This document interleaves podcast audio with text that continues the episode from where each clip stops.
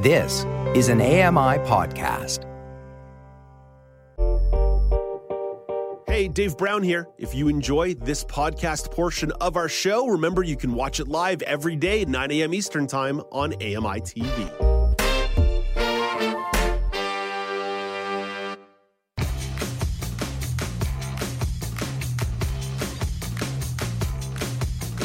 Welcome back to Now with Dave Brown on AMI TV. I'm Alex Smythe. This week's edition of Maclean's Magazine on AMI Audio features a couple of articles about housing issues in two Canadian cities. Dawn Dickinson has the details because she is the content curator of the show for AMI Audio. Hello, Dawn. Good morning. Good morning, Alex. So, your first article is titled My Life in a Tiny Home Community by Nadine Green. It talks about a community of tiny houses in Kitchener, Ontario, which is overseen by an organization called A Better Tent City. The group empowers its residents by offering them privacy, independence, and stability within the safety of their own home. So, Dawn, what is a tiny home community? Well, uh, it's this is not to be confused with the uh, tiny houses that people build and that, that spend a great deal of money on, because some of the tiny houses can run upwards of 150,000 odd.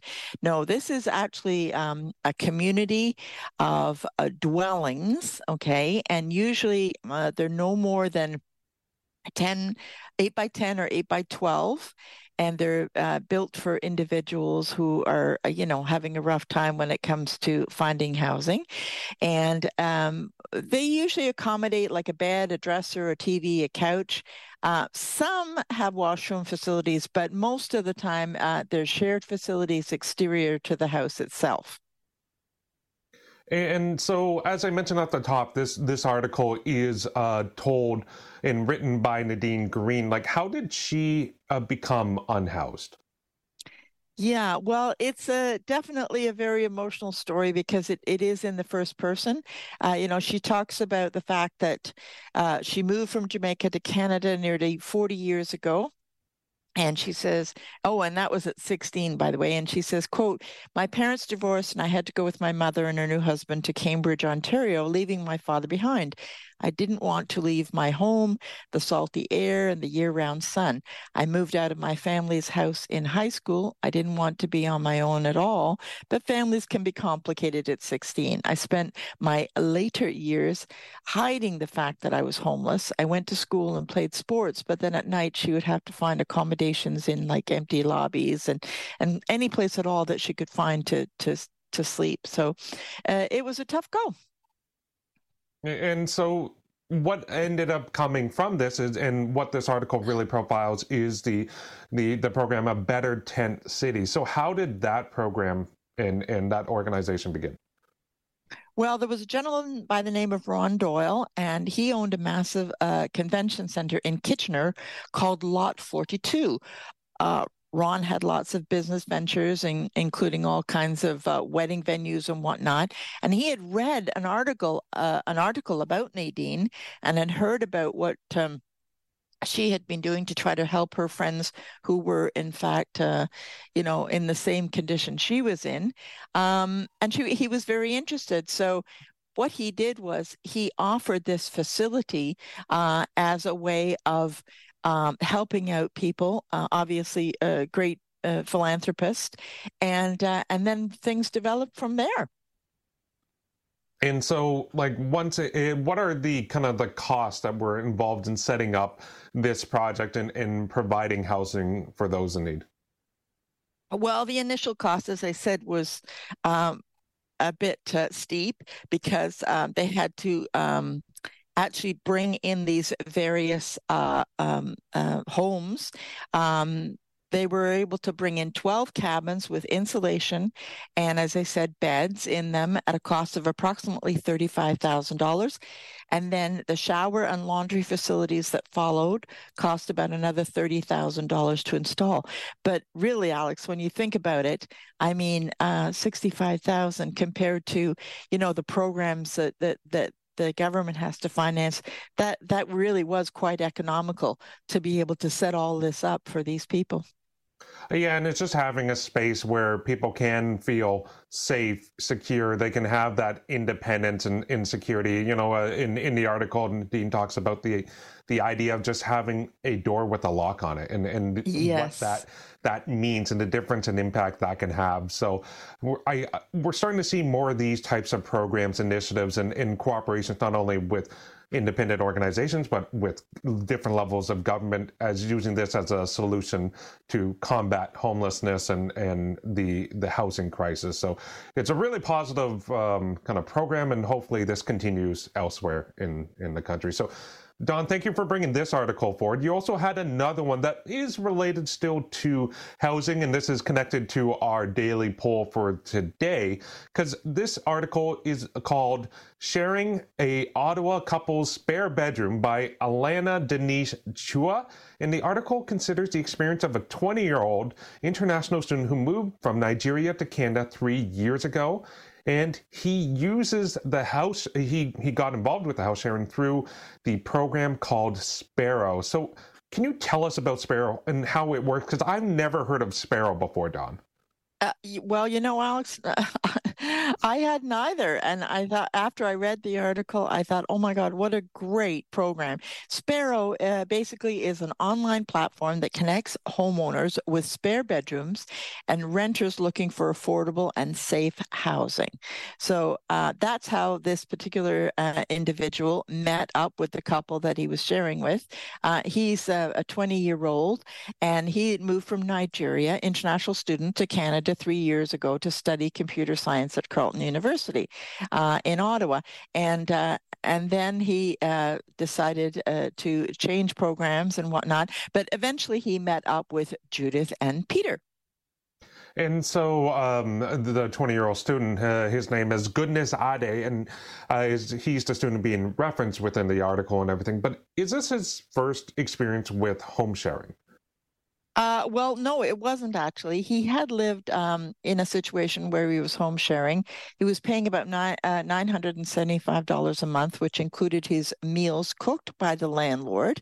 Um, but he said uh, he, he found it um, a bit disconcerting because he said his previous landlord kept to himself very much so, uh, which is not a bad thing, he said, but not knowing uh, who you're living with is kind of a bit weird. And he said he he found it, um, you know, not to his liking. The fact that that, that you know he was uh, uh, feeling a bit isolated, which changed completely when he got into this new uh, sharing because he said Peter and Judith are just these this wonderful couple, and they kind of include him in much of their activities.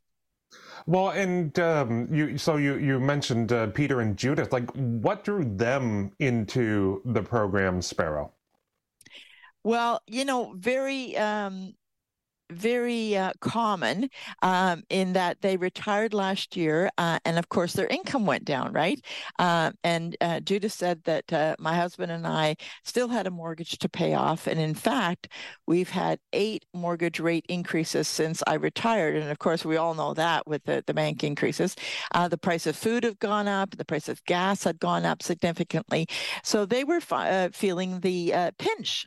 you know, um, it was a financial incentive to open up our home to lodgers, and uh, we decided that we were going to go with uh, this program that Sparrow offered. So really, it worked out for both of them. You know, I mean, they they're an older couple, as I say, a retired couple, and they were looking for for more income, and um, you know. Uh, goodness was obviously looking for somebody, you know, to accommodate his uh, uh, housing needs, and uh, it worked out really well.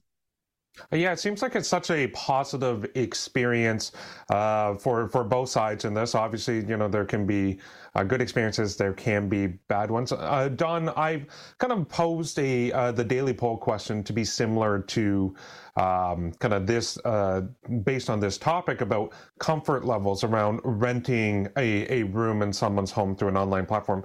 I'm curious for you, would you how comfortable are you a renting a room, but also you know renting out a room to someone through an online platform?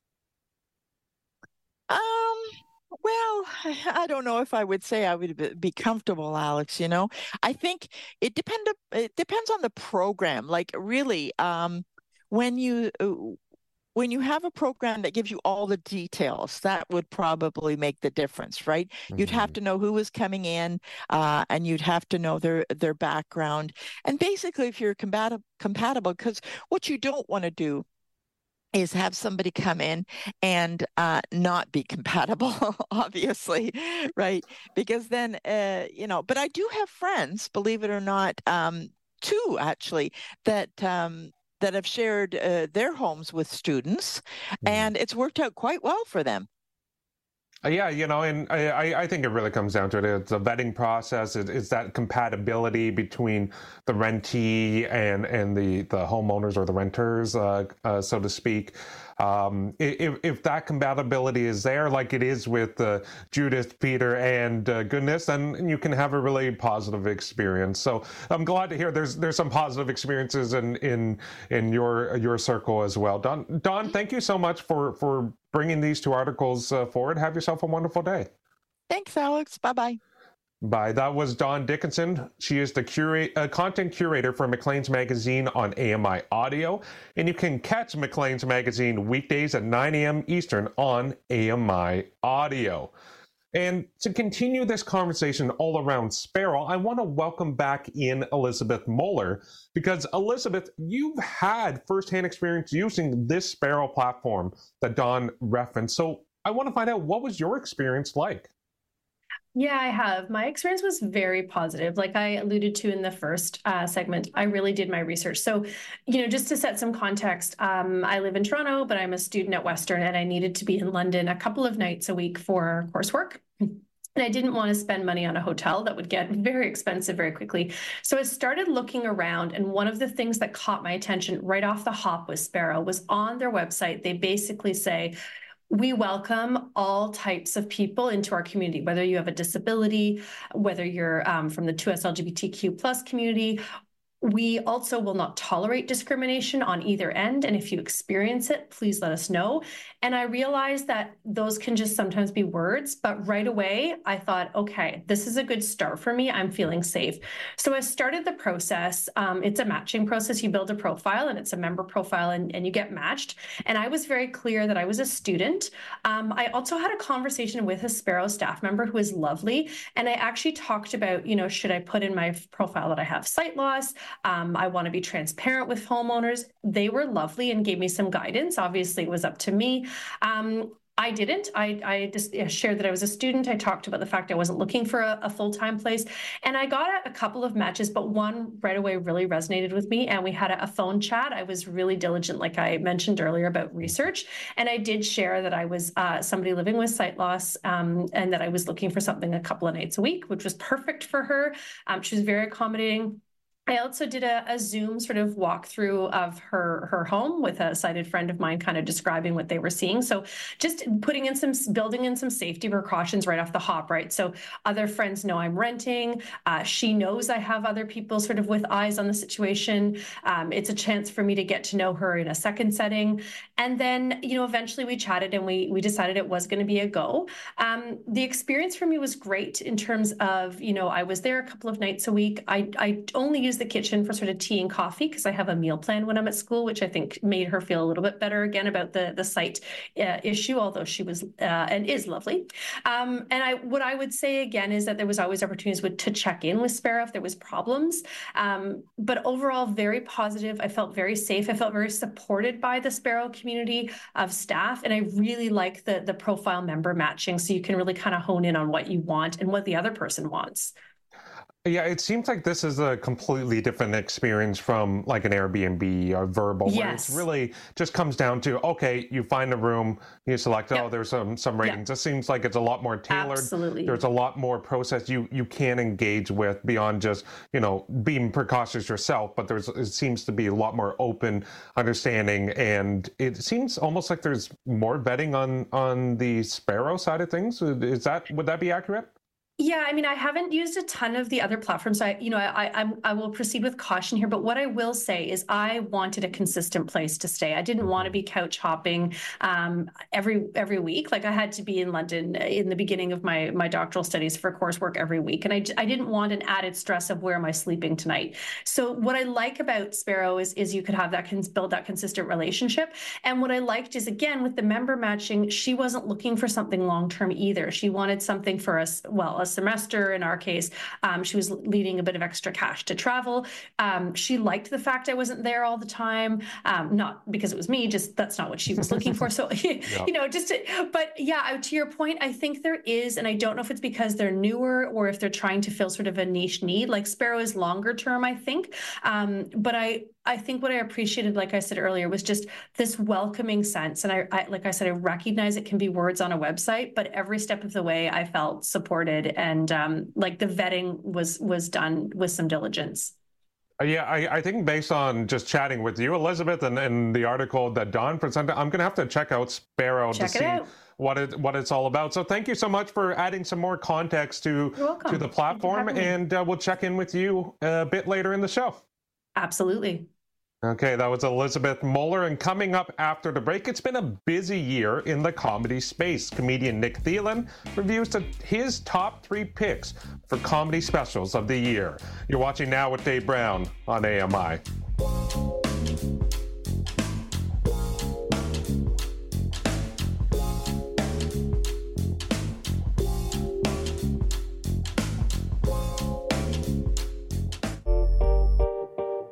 Hey, Dave Brown here. If you enjoy this podcast portion of our show, remember you can watch it live every day at 9 a.m. Eastern Time on AMI TV.